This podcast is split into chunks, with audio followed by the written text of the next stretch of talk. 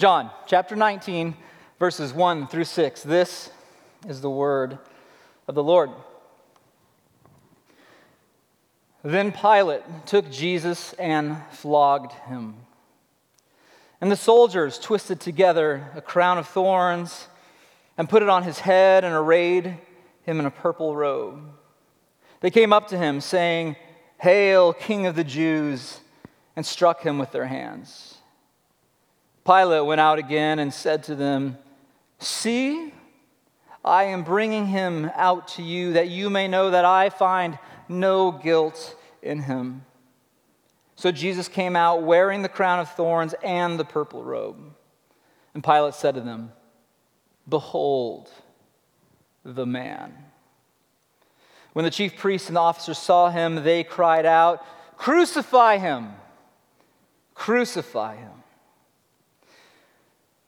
Heavenly Father, we come to you today thankful for your word, thankful that you are who you are and you have revealed yourself to us through your word and ultimately and perfectly through our Savior, Jesus Christ. Father, it is in you that we live, it is in you that we abide, it is in you that we delight. And today, would you show us Jesus all the more?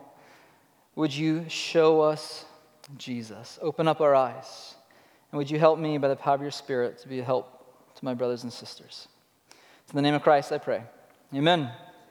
You may be seated.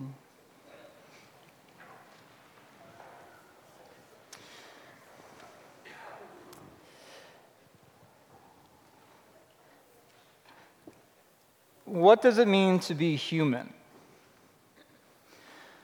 What does it mean to be truly human? This is a question that we're all asking, even if we don't know that we are asking it.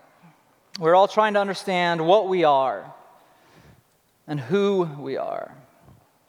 Now, anthropology is the big, expensive word for this, and it just simply means looking at what it means to be human. And that's what we're going to be doing today. We're going to be looking at what it means to be human through the lens of this scripture.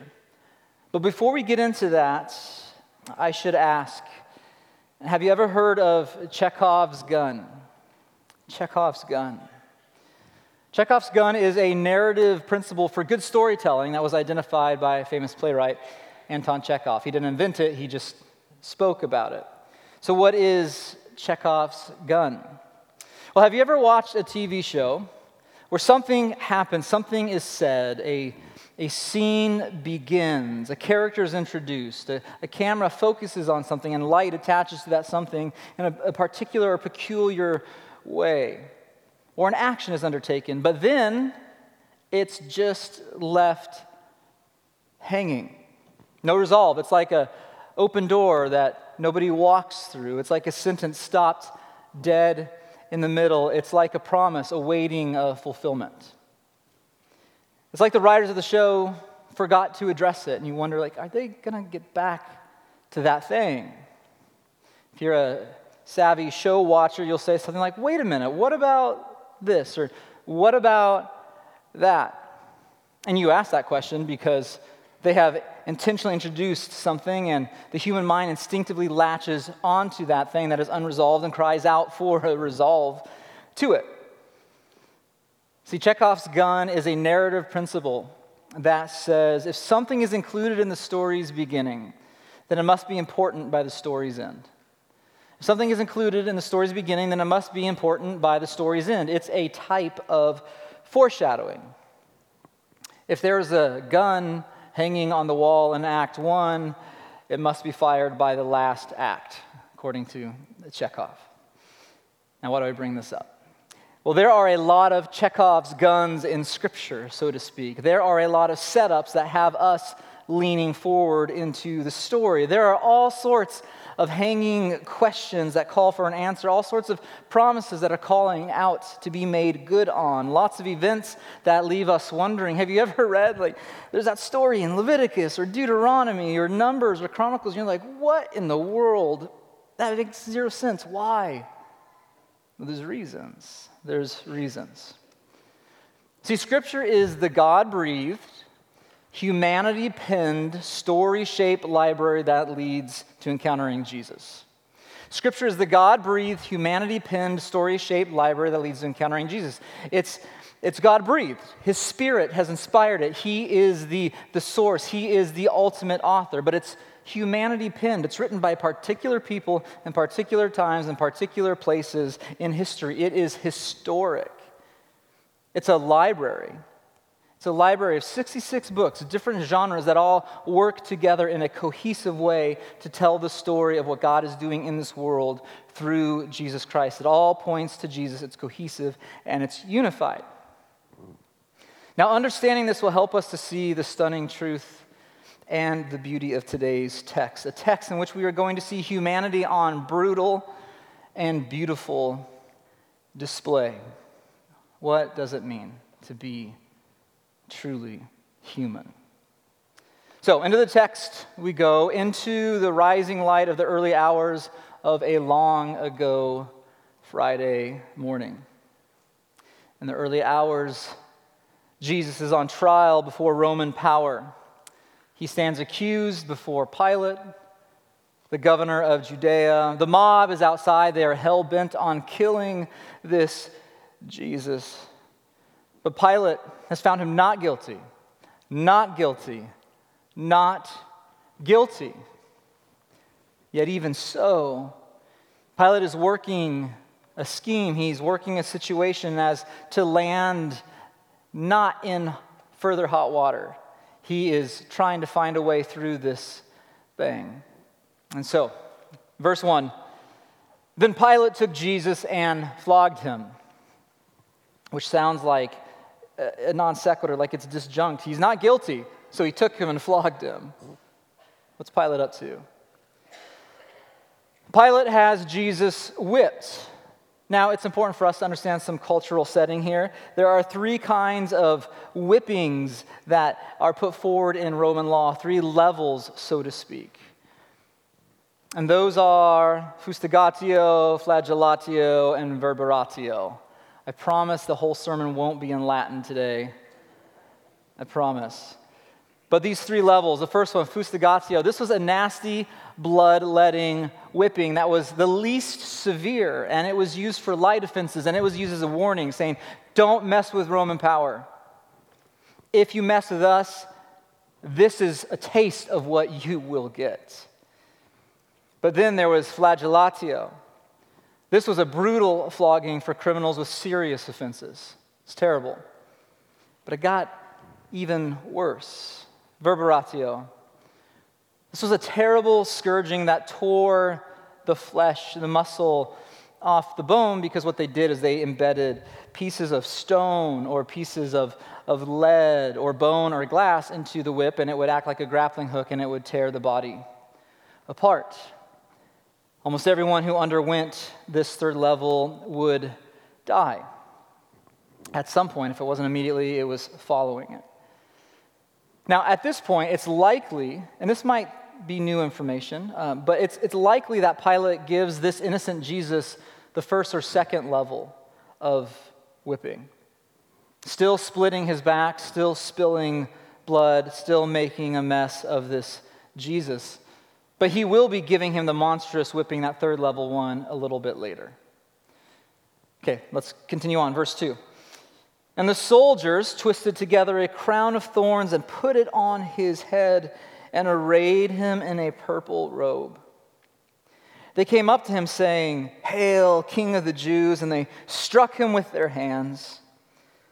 And Pilate went out again and said to them, See, I am bringing him out to you that you may know that I find no guilt in him. What is he up to? So Jesus came out wearing the crown of thorns and the purple robe, and Pilate said to them, Behold the man. So the Roman soldiers, they make a plaything of this Jesus, abusing him, mocking him. They press a crown of thorns into his scalp, drawing blood. Most likely, it was from a date palm tree. The date palm trees are everywhere in Israel. Some of you are going to Israel this week, you're going to see them everywhere. And they can bend these things easily, but they have these long, nasty green thorns that go up to 10 inches long. So it was likely one of these crowns made of date thorns.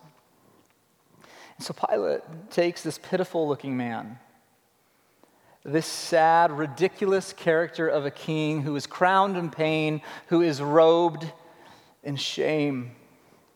And he brings him before this hungering crowd, this, this pathetic sight, this obvious non threat. Look at this guy. Surely this will strike up some sympathy in the hungering crowd, and they will drop the charges. They will relent and not press to have him crucified. And then Pilate is off the hook. So, what happens? Well, verses 6 through 8. When the chief priests and the officers saw him, they cried out, Crucify him! Crucify him! Pilate said to them, Take him yourselves and crucify him, for I find no guilt in him. The Jews answered him, We have a law, and according to that law, he ought to die because he has made himself the Son of God. And when Pilate heard this statement, he was even more afraid. Well, this wretched display of a man, this brutalized, objectified, violated, dehumanized person in front of them does not stop their bloodlust. In fact, it turns it up, it boils. This bloodied man, this bloodthirsty people, are painting for us a horrific picture of humanity. They shout out, Crucify him. Now, Pilate is all the more afraid at this point. A few different reasons. One, he sees the vehemence of the crowd. He sees that they are on the edge of a violent riot. He knows more than most what mob mentality does. He has cited them before, incited them before. He knows the violence that will come when mob mentality rises. They're on the edge of violence. But also, second thing, the people have just said some explosive words. They said that Jesus has made himself the Son of God. That takes Pilate's breath away. Divi filius in Latin would be Son of God. And this was a problem because Caesar was called Divi filius. Caesar was called the Son of God. So if this Jesus is making himself the Son of God, that's a direct claim to go against Caesar, who is the Son of God. Now Pilate is in real big trouble. Not only that, there is, there is room within uh, the, the Roman worldview for supernatural beings, demigods or gods, to enter into this world and with their magic cause problems. And if you don't treat them well, you will have trouble. And keep in mind, Pilate's wife, remember Pilate's wife? She had a dream. She said, Have nothing to do with Jesus, have nothing to do with this guy. So he has all that going on. This Friday is not a good Friday for Pilate. It's getting worse by the moment. So back to talk to Jesus, verses 9 through 11. He, it's Pilate, he entered his headquarters again and he said to Jesus, Where are you from? Are you one of these ones walking among us that's going to cause me trouble? But Jesus gave him no answer. So Pilate said to him, Will you not speak to me? Do you not know that I have authority to release you and the authority to crucify you? And Jesus answered him, You would have no authority over me at all unless it had been given you from above. Therefore, he who delivered me over to you has the greater sin. What a response. Where are you from? Silence from Jesus, which provokes frustration in Pilate, who is used to having people tell him what he wants them to say. I have power over life and death. I can make you bleed. I can kill you, and you have no response to me? And then Jesus answers with a posture of soul unlike any other. He says, You, Pilate, the power that you have, you only have it because it's been given to you from above. God is the one in charge of all of this. what a response. Like, take in the magnificence of that. What a posture of peace, even though his body is vibrating with pain, his nerves are spiking, and his flesh is on fire. Yet he has this composure. And he makes an interesting statement. This is a, little sidelight for our text today, but he makes this interesting statement here we should notice. He says, He who delivered me over to you has the greater sin. And it seems he's referring to Caiaphas, the high priest, who handed him over. Caiaphas is guilty of murder in cold blood. He wants to see Jesus killed. And so he says his sin is greater. And we have this thing sometimes where we go, well, all sin is sin. And, and what ends up happening is we use this all sin is sin thing to commit things and then to shuttle these greater soul shattering sins under this category of all sin is sin, placing alongside other things, making it feel like it's no big deal, placating our conscience. Different sins have different ramifications and shatter communities and shatter souls in different ways. Something for us to think about. Well, imagine Jesus talking this way to Pilate, the power broker. This otherworldliness comes through him in his calm and his wisdom, and it freaks Pilate out. Pilate is freaked out because Pilate is confronted by holiness. And holiness rattles the sinful person. It's too, it's too beautiful, it's too pure, it's, it's too blazing to not affect the human soul. It pushes the darkness back. Now, verse 12 through 13. From then on, Pilate sought to release him. He's like, I got to get out of this. But the Jews cried out. They lean in. They're not going to let him out of this. If you release this man, you are not Caesar's friend. Everyone who makes himself king opposes Caesar. So when Pilate heard these words, he brought Jesus out, sat him down on the judgment seat at a place called the stone pavement in an Aramaic Gabbatha. In short, Pilate tries to find a way out of killing this unsettling man, Jesus. But then the crowd, the religious leaders, they play their trump card, they play their ace, and they say, if you don't kill him, you're not a friend of Caesar. You're against Caesar. And this was the biggest threat that they could throw at Pilate.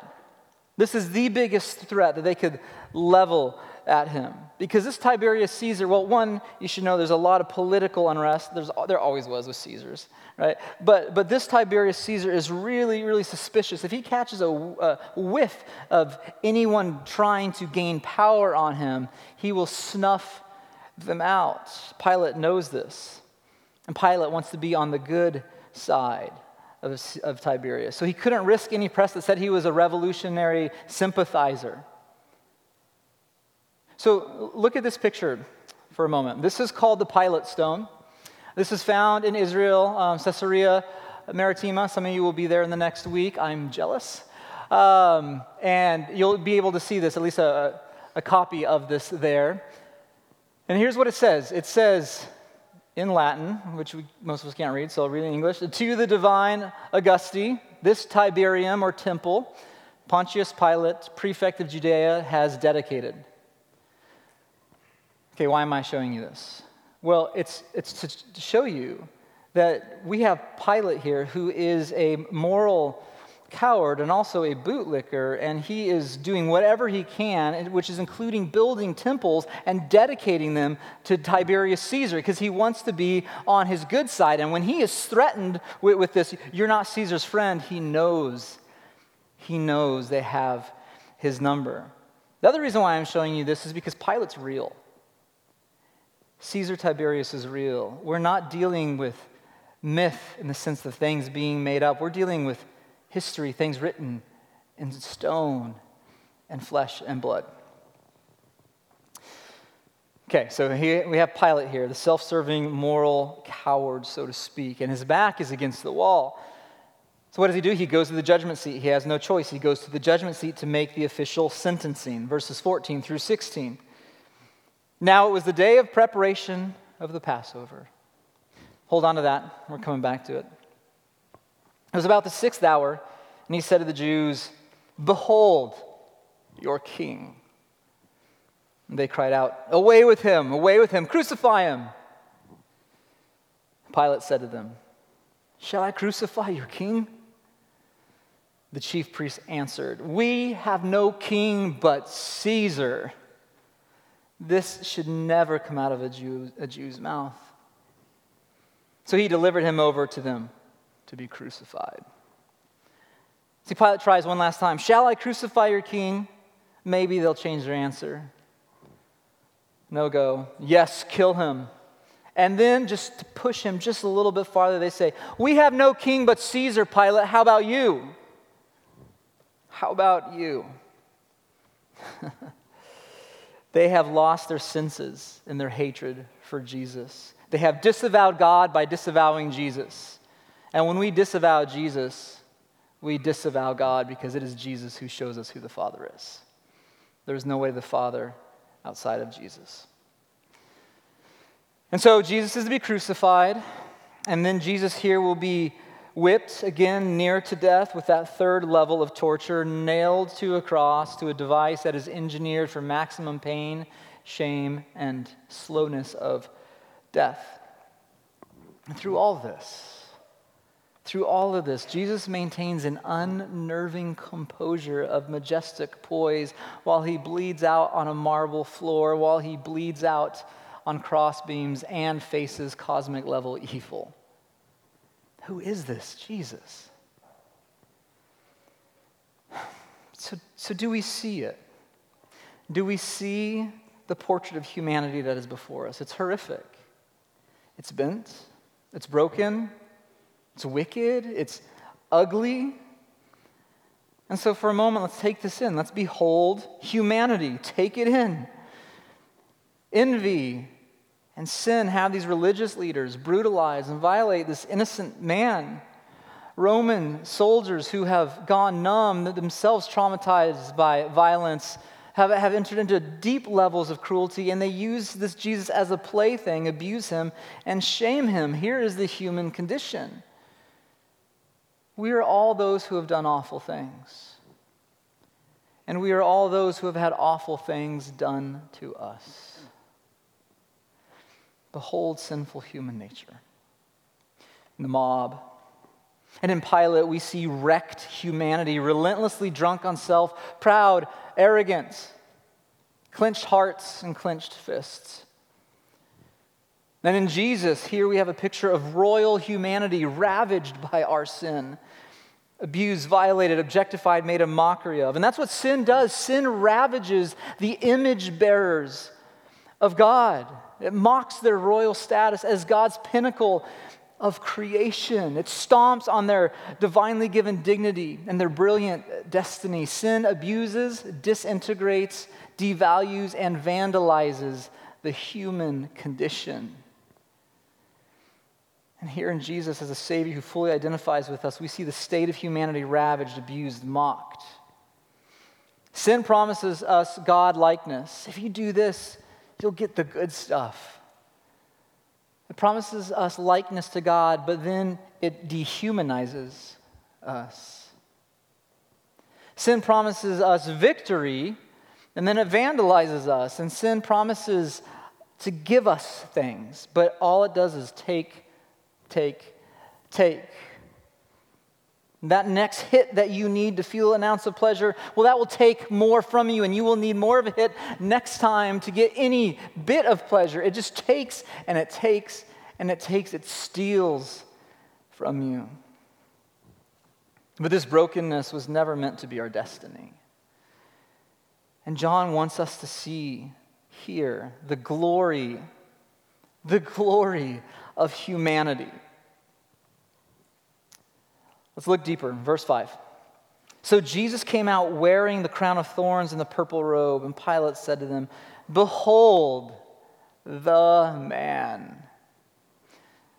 The word behold, it means look. It's, it's a command. Look, open your eyes, see what is in front of you. Truly see. This is important. You can't miss this. Give it your attention, give it your gaze.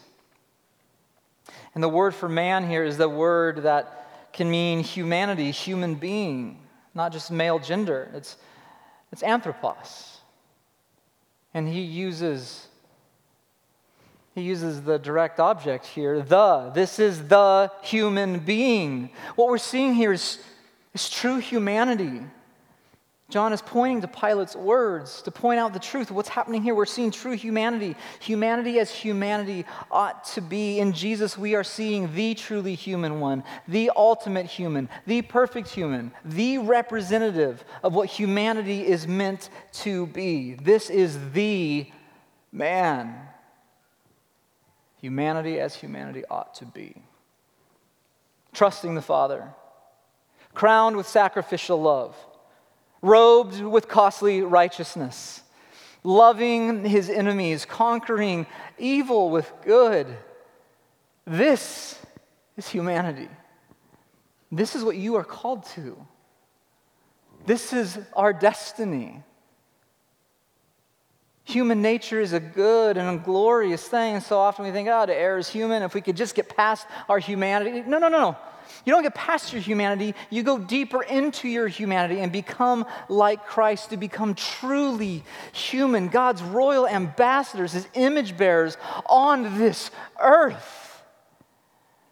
That is what we are all called into, and some of you um, feel gray and downcast in soul as you as you hit that cubicle come Monday morning and go, what, you know, what is my life? Your life is a representation of true humanity an ambassador of, of image bearing here on this earth.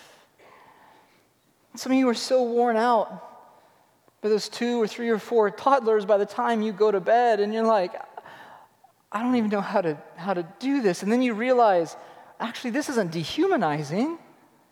My humanity is in this, giving my life for the good of others that they would flourish. This is what we are called to. John wants us to see that this is the man that all of history has been waiting for and winding towards. So let's go back to the garden for a few moments. In the garden, when sin slithers in and starts its destructive, disintegrative work, God promises that He will send a man to undo the serpent's attack, and He will reverse Adam's betrayal. Genesis 3:15. This is God speaking. He's speaking to the serpent. He says, I will put enmity between you, it's serpent, and the woman, and between your offspring and her offspring, her seed, her future uh, descendant. He shall bruise your head, you're going to lose. And you shall bruise his heel. He will win through the wounding, he will win by the wounding. But then the story moves on. And it's like, whoa, whoa, like, where does, what happens to that? What happens to that? And then the whole story is like, is this the man? Where's the man? Is he Abel? No, he's gone. His blood's in the ground. Is he Seth? No, certainly not Cain. Well, maybe he's Noah. Noah looks like a really good option, promising, but nope, not Noah. Another fall in a garden like scene with wine and family dysfunction. Genesis 3 on repeats. Is it Abraham? Could be, good potential. But, the prom- but, but not him either because he fails with another serpent, so to speak, and he doesn't protect his wife and gives her to the enemy. But the man will be a descendant of Abraham's. Moses, here's a good option. Surely the promised one has come in the great prophet, but no. Moses has a wanted poster, his blood on his hands. He doesn't even make it into the promised land. How about King David? This could be the one. So close, so many ways. The warrior king, the poet king. He's got blood on his hands too. And he betrays the woman. He takes what is not his, and it leads to bloodshed.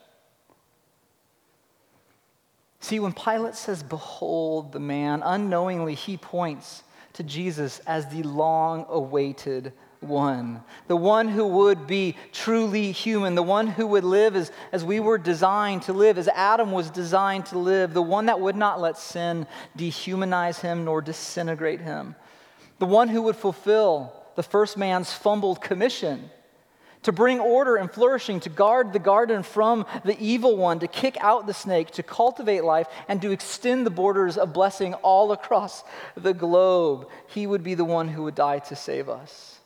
The one who would take the thorns into his own body that came up out of the ground because of the first rebellion. Here in this scene, you have the thorns. You have a red, bloodied piece of clothing. Genesis the sacrifice, the clothing made from an animal, and the thorns. That it's it, John's weaving this stuff, saying, "Do you see how God has written history? Do you see the glory of this Jesus? Behold, the truly human one, humanity as humanity is meant to be." See, John wants us to face our broken humanity and see the beauty of our intended humanity. We are not left in that brokenness. The glory is set right alongside in the person of Jesus. It's fascinating. In verse 5, he says, Behold the man. And verse 14, he says, Behold your king. Behold the man, behold your king. This man is the king. Humanity is meant to be royal. Now, I want you to notice something here. There's that line there in verse 14. It was the day of preparation of the Passover. This Passover happens to be on a, a Sabbath.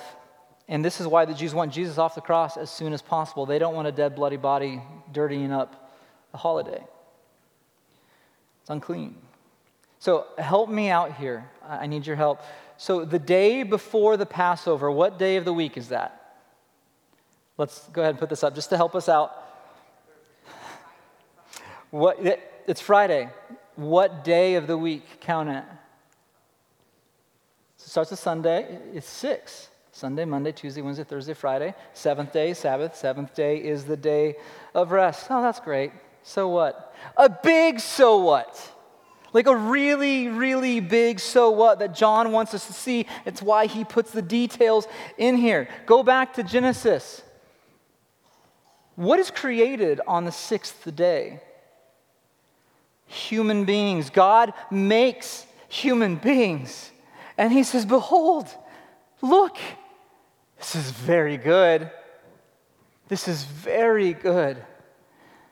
And so when he reverses the curse, when he reverses the fall, it's on the sixth day that he reintroduces humanity and says, Behold, the true human being. Humanity as humanity ought to be. And then it gets even better. This, this bit, I was rereading Genesis just way too early this morning. And Genesis 3:22 it just hit me like a ton of bricks. Genesis 3:22. This is after the after the sin, after the fall. Then the Lord God said, "Behold, the man has become like one of us, knowing good and evil. Now lest he reach out with his hand and take also of the tree of life and eat and live forever. Therefore, and then he says, then we've got to boot him out so he doesn't live forever in his sin. What is, what is John doing by highlighting these things and pulling these things together and taking the garden and, and putting it over the scene? He's saying, Behold, the, the one who comes to reverse sin, the one who comes to reverse the exile, to bring us back into the garden, to bring us back into relationship. Behold, the Savior that the world has long awaited. And so, the one that we are called to be like is this Jesus. In Jesus, God became human in order that humans might know what it means to be truly human. In Jesus, God became human in order that humans might know what it means to be truly human, Jesus not only shows us the Father, but he shows us a portrait of what our humanity could be as a redeemed and restored people. And so, the more we become like Jesus, the more we become truly human, the more we become who we really are. And what does this mean? It means that we delight in the Father. It means that we rule and we reign in this world via love. It means that we are crowned with sacrificial love. We are robed in a costly righteousness. We are those who love our enemies. We are conquering evil with good, agents of reversing the curse. our, our anthropology should be found in and anchored in our Christology. Our anthropology should be found in Jesus. Now, if this is the reality of the text, that in Jesus God became human in order that humans might know what it means to be truly human, and the more we become like Jesus, the more truly human we are. Well, what's our response to this text? It is simply and wonderfully this Behold Jesus. Behold him. Look at him. See, there's a principle that is woven into this world that we could talk about at any level, from any layer, and it's simply this we become like what we behold. We become like what we behold, what we gaze at, what we give our attention to, and ultimately our affections to. What we look upon begins to form us, it begins to shape us. And so just think about it. As, as children, we watch our parents for thousands and thousands and thousands of hours, don't we? It does something to us. It's called family of origin. You ever wonder, you know, like, oh no, I've become my dad. How did that happen? Because you were formed, you beheld for years, for decades, and it shapes you. It's formative. Now, you're not bound to that. That's not your destiny because Christ changes you and you have a whole new family of origin in Christ. But what we behold shapes us. Middle schoolers, uh, you know, they, they find a, new band or like a, a new movie stars and they, they, they watch them and they're just soaking it in. And suddenly, the way they talk sounds more like that person, and the way they dress sounds more like that person. My kids watch a movie, know, suddenly they're that princess or they're that hero from the movie. They're running around the house doing it because they beheld it. And they want to become it and start to emulate it. It's like second nature to us. What we give our attentions to form us, shape us, and change us. And so, as followers of Jesus, those who are called to be conformed to the image of Christ, we are to fill our eyes, to fill our minds, to fill our thoughts with this Jesus. And this is why one of our first practices is meditation on God's Word. God's Word, the, the, the God breathed, humanity penned, story shaped library that leads to encountering Jesus. The more we feed on God's Word that is about Jesus, the more that we are conformed into His image by the power of the Spirit moving within us. So we are to behold this Jesus, to gaze upon the truly human one. This is the first practice of any kind of apprenticeship. You are there watching the master. You watch the master so you can become like the master. And just so, so I just want to put this forward so you know I'm not just making this up. 2 Corinthians 3 18. This is what Paul says regarding this process that's woven into the fabric of reality. By his grace, we beholding, this is where 1 Corinthians 3 18 starts, beholding the, the glory of the Lord, we are being transformed into the same image from one degree of glory to another. For this comes from the Lord, who is the Spirit. By the Spirit, we are being conformed into the image of Christ. Jesus is the glory of the Lord, He is the manifest presence the shining radiance of the invisible God, and we are being transformed into his image by the power of the Spirit as we behold him through his word and through his Spirit moving in community. And so I want to ask you what are you looking at? What are you looking at? Are you giving your time and your attention to things that will make you more and more envious, more and more self righteous, like the religious leaders? Are you filling your eyes? And are you filling your mind with things that are turning you into the likeness of Pilate? Sacrificing others to get what you want, doing what's expedient so you can hold on to your power? Or are you finding ways of filling your days with the beauty of Jesus? That as his apprentice, you are looking now more and more like him. Because reality is, your humanity is always and ever being either distorted or redeemed by the things that we do in this world and what we give our attentions to. There's no neutrality. By the end of the day, by the end of the day, will you look just a little bit more like the mob? By the end of the day, will you look just a little bit more like Pilate? Or by the end of today, when your head hits that pillow, will you look just a little bit more like Jesus? Behold the man. Look upon Jesus. Look upon Jesus. Father, I want to thank you for your goodness to us. Thank you for your word. Thank you for our Lord, our Savior. Thank you, Jesus, for coming in the flesh that we might partake of your work and by the Spirit look upon you and be transformed into your likeness. And it can be slow, degree by degree by degree, but you are doing your faithful work here in my brothers and sisters and in me. You're redeeming my humanity, restoring me, restoring them. Thank you for the glory of that. And so uh, we pray this honors you, Lord, what we're about to do. In the name of Jesus, we pray. Amen.